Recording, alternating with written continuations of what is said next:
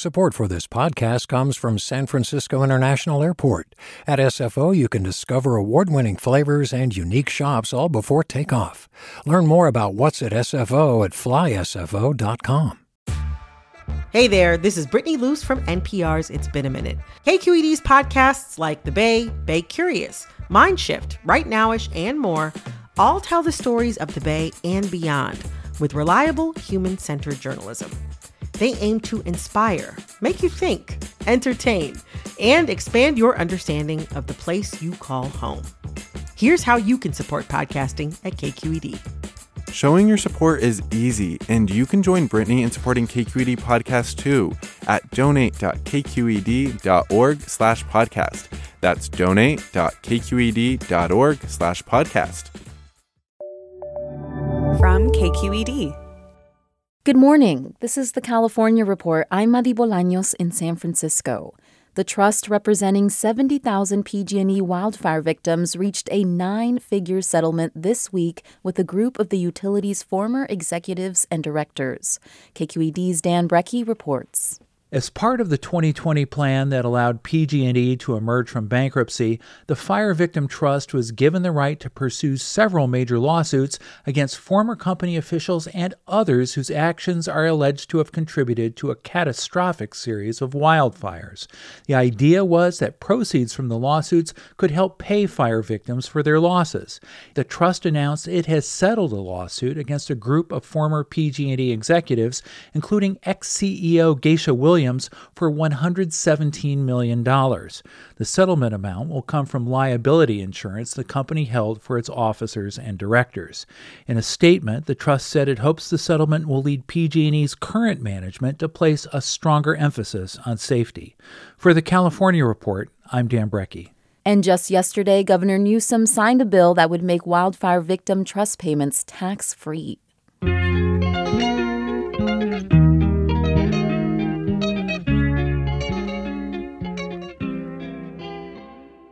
Lithium Valley. That's what many are calling Imperial County in the southeastern corner of California. While no lithium is being produced commercially there yet, it is home to one of the world's largest known lithium reserves. And as global and U.S. demand for lithium explodes, with the mineral being a key component for items like electric vehicles and smartphones, the rest of the world is looking to Imperial County as a building block for future production. Environmental reporter Janet Wilson with the Desert Sun has been tracking this story, and she joins us now. Hi, Janet. Hi, how you doing? Good, thanks for being here. So, what makes Imperial County such an important piece of this puzzle in the lithium marketplace? So, the California desert, including Imperial Valley, has many natural geographic oddities and wonders. And one of those is in a series of faults off the San Andreas Fault, long, long time ago, this rich geothermal brine was created uh, about two miles underground. And so oil uh, companies or an oil company first explored it, I think back in the 1950s, didn't strike pay dirt on that. But they did realize this very scalding hot brine could be pumped up to the surface and used for actually much cleaner power plants than uh, coal or gas. So there's about a dozen of these geothermal power plants now huffing and puffing along the southern end of the Salton Sea, which is actually the largest water body in California, not Lake Tahoe. um, so they have long pumped this brine waste once they've created steam off of it back underground uh, to replenish the reserve. But they discovered about 10 years ago, folks started realizing that uh, this lithium, this salty mineral in this gritty brine, could actually be a key ingredient. And as you mentioned, all these different products. So it used to be worth pennies on the dollar. Spot prices have just soared largely due to China. And yes, there are now three companies working hard to figure out how to best extract the lithium and potentially some other critical minerals from this soupy hot brine. What about environmental concerns for lithium extraction? So I'm just starting to delve into that, and a colleague is also working with me. For starters, you're not scraping, you're not doing, you know, hard rock mining, so mm-hmm. you don't have as large of a footprint in terms of habitat. But that said, um, hydrogen sulfide, lead, other potentially dangerous contaminants can be and are contained in this brine. So if any of that gets out into the atmosphere, it could be quite dangerous for um, nearby communities, workers, etc. The developers, the would-be producers say they've got closed loop systems that have been perfected over the decades in terms of geothermal extraction, but you know, there are some releases from these existing power plants in terms of emissions, in terms of air pollution. Is there a timeline on when we might actually see production begin there?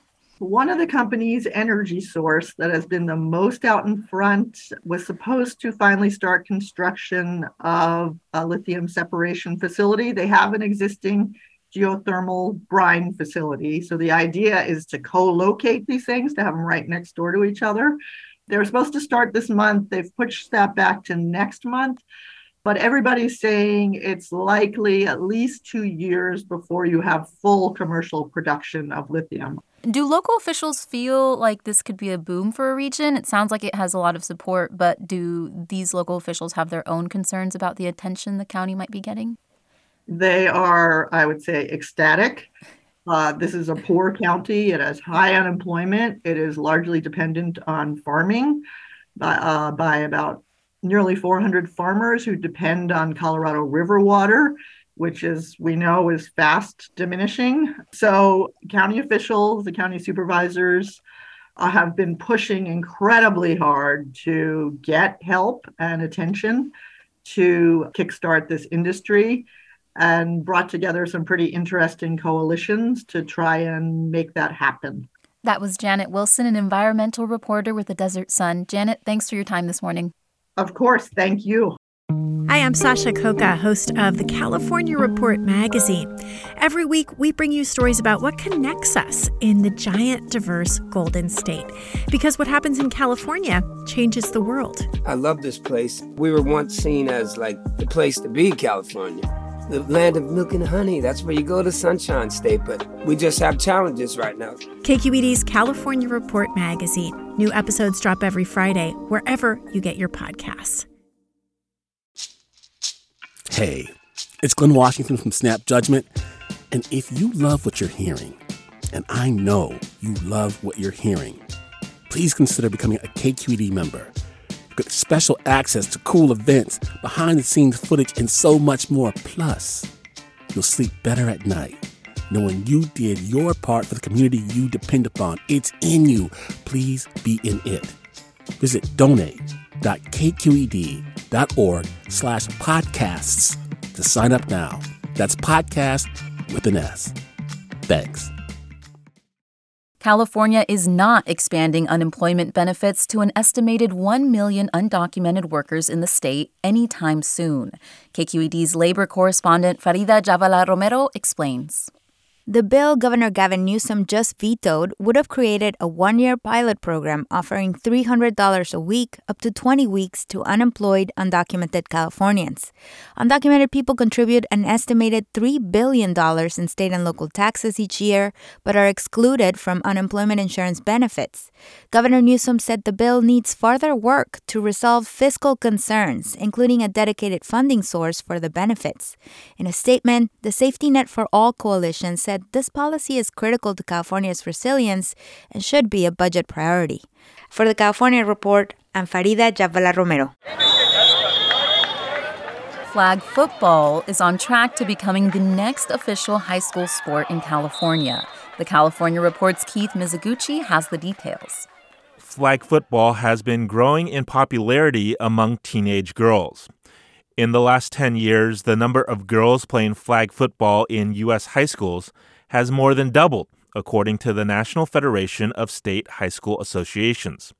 Jake Jimenez coaches an all girls team at Redondo Union High School in Redondo Beach. You know, it's not just your run of the mill soccer, basketball, uh, you know, softball that everyone's kind of used to playing. Uh, I, I, believe that flag football is a great combination of all of the skills that you learn in all the different sports. Olivia D'Angelo is a member of the team and says it's a different feeling than playing soccer. We all know each other's names. We all talk to each other, play music, have fun. Flag football already is a sanctioned high school girls sport in states including Alabama and Nevada. But California could soon be on that list too. Yesterday, the southern section of the California Interscholastic Federation, which governs high school sports in the state, voted overwhelmingly to recognize flag football as a sport for high school girls.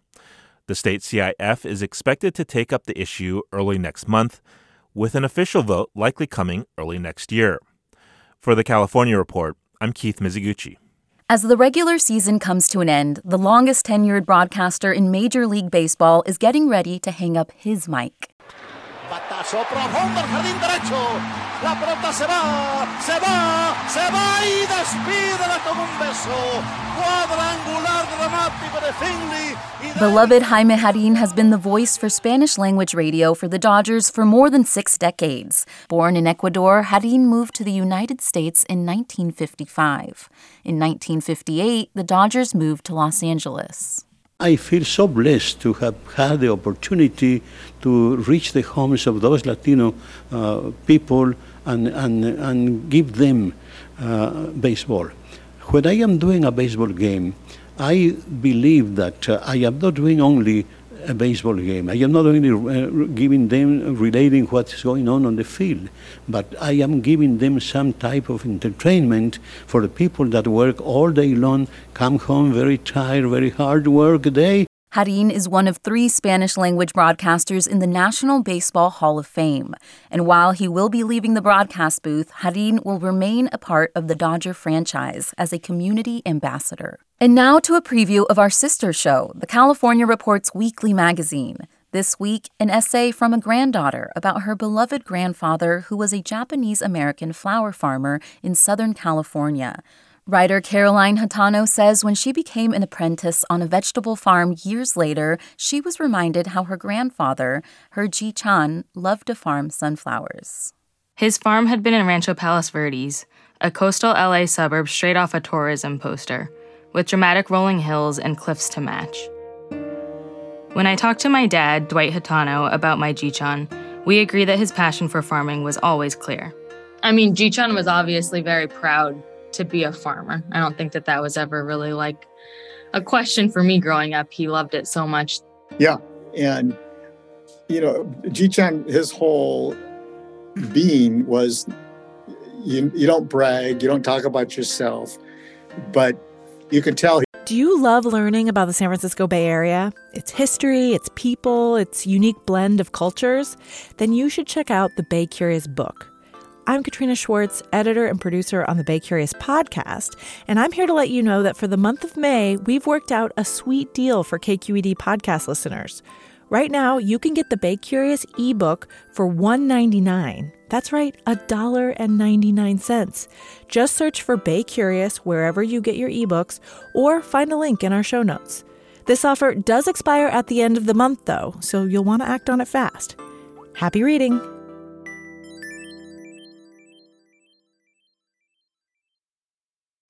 Hey, it's Avery Trufelman, host of Articles of Interest. And I've got to say, I've been a fan of KQED ever since I was a little kid and I would come out to San Francisco to visit my grandma. It was just what we'd always turn on every time we got in the car, every time we were making dinner and turning on the radio. It was always KQED.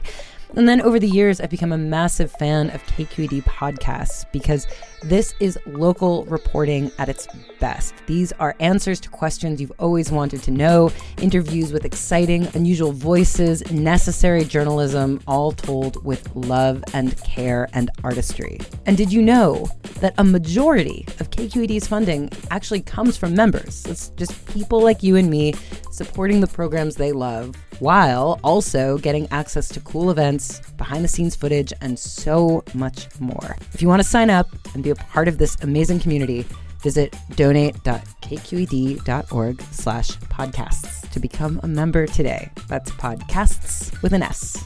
Thank you for listening and thank you for your support.